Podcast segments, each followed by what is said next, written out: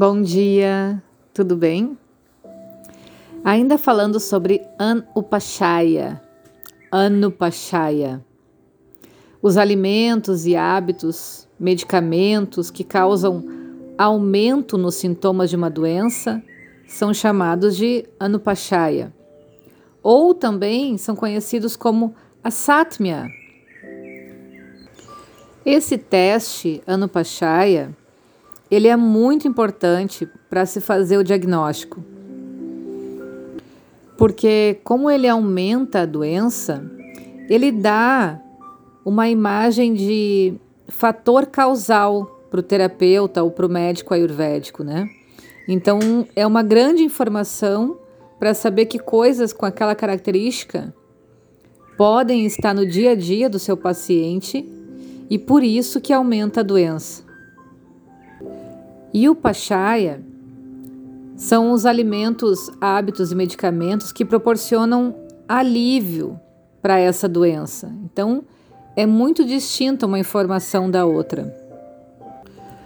O Upaśaya também é conhecido como Satmya e pode ser classificado em 6 tipos: Retu Viparita, Vyakti Viparita, Ubhaya Viparita, Retu Viparītārthakārī, Vyakti Viparītārthakārī e Ubhaya Viparītārthakārī.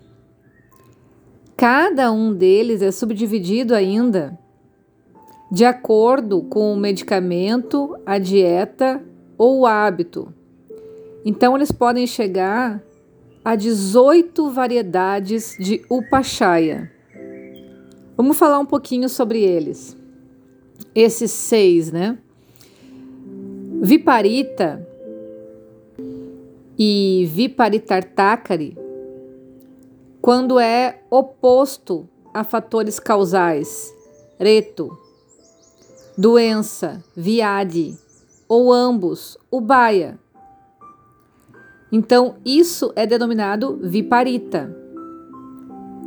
Mas, quando não é exatamente o oposto, mesmo assim fornece alívio para a condição, aí se chama Viparītārthakārī. Então essa é a diferença do nome final de cada um desses 6 tipos de Upaśaya. Retu Viparita são medicamentos, então, opostos aos fatores causais da doença. Podem ser medicamentos, alimentos ou os hábitos, né? Então, isso é Retu Viparita. Vyakti Viparita são os medicamentos, alimentos e hábitos que são opostos à doença em si. Ubhaya Viparita são os medicamentos, alimentos e hábitos que são opostos à causa e à doença. Por isso, ambos. Ubhaya. Agora, quando a gente tem Retu Viparītārthakārī, são medicamentos, alimentos e hábitos que parecem semelhantes à causa, mas proporcionam alívio na doença, assim como Vyakti Viparītārthakārī. São os medicamentos, alimentos e hábitos que se parecem com a doença, mas fornecem alívio na doença. Características similares à doença. E Ubhaya, que significa ambos, Ubhaya Viparītārthakārī, são os medicamentos, alimentos e hábitos que parecem tanto com a doença quanto com a causa, mas fornecem alívio para ambos. E o 5º fator etiológico é Samprati, que é a patogênese. Ela descreve a maneira pela qual a disfunção de dosha ocorreu e o curso que eles adotaram para produzir a doença. Ou seja, eles descrevem vários processos ocorridos no corpo, começando com o acúmulo do dosha e terminando com a manifestação da doença. É importante compreender todo o processo de patogênese para que o tratamento adequado possa ser planejado. Dato e mala são conhecidos como dosha, porque se tornam disfuncionais.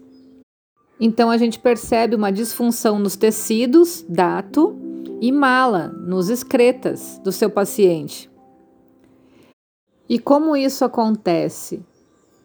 Quando eu me torno indulgente com os respectivos fatores causais, começa a acontecer a primeira disfunção de dosha, que é praticamente imperceptível. Porém, ela vai perturbar dato e mala. O dosha viciado circula por todo o corpo e se instala em alguns tecidos cujos canais são defeituosos, levando à interação entre dosha e ducha, resultando na doença desse tecido, órgão ou sistema. Então, o dosha fica desequilibrado e ducha, que são os tecidos, e mala, resultando na doença do tecido, do órgão ou do sistema. E Sushruta descreve lindamente os vários estágios de uma doença sob o título de Sad Kriya Kala, 6 estágios da doença. E a gente vai começar a falar sobre eles agora. Shad significa 6. Estágios, que lembra o tempo, significa kala. E tratamento é kriya, por isso sad kriya kala. Esses 6 estágios são muito importantes no ponto de vista do tratamento, da patogênese e do prognóstico da doença. O primeiro deles é sanxaya, que é a acumulação. Depois, pra copa, que é a disfunção. Prasara, que é a propagação. Stana, samsraya, que é a localização. Vyakti, que é a manifestação, e Breda, que é a complicação. Então, o primeiro estágio da doença é conhecido como sanchaya, que é o estágio de acumulação. A indulgência nos fatores etiológicos de um dosha particular leva ao acúmulo em seu próprio local. Então, a gente viu sobre a tabelinha do que desequilibra esses fatores externos, né, que podem desequilibrar um dosha. Quando a gente é indulgente com essas informações, existe esse primeiro estágio de acumulação, que é no próprio local do dosha.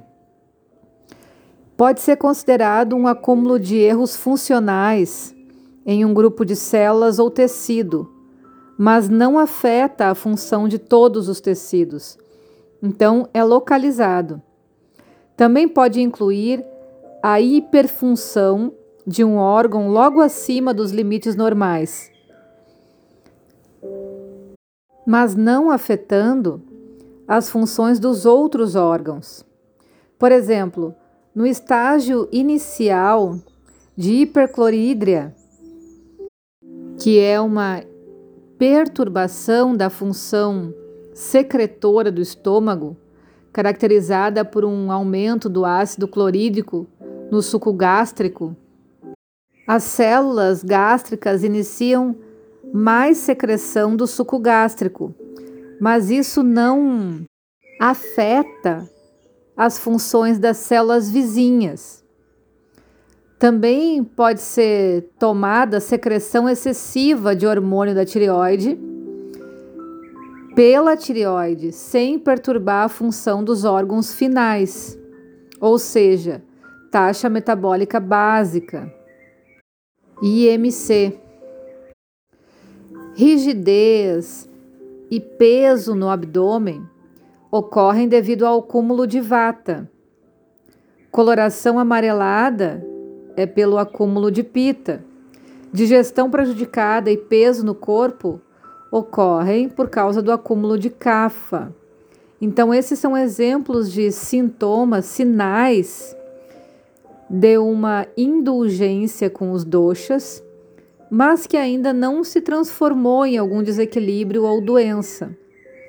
Esse é o primeiro estágio de uma doença, onde os desequilíbrios de dosha podem ser curados muito facilmente com medidas de tratamento muito simples, como, por exemplo, evitar os fatores causais. Ok? Por hoje é isso. Beijo e até o próximo áudio.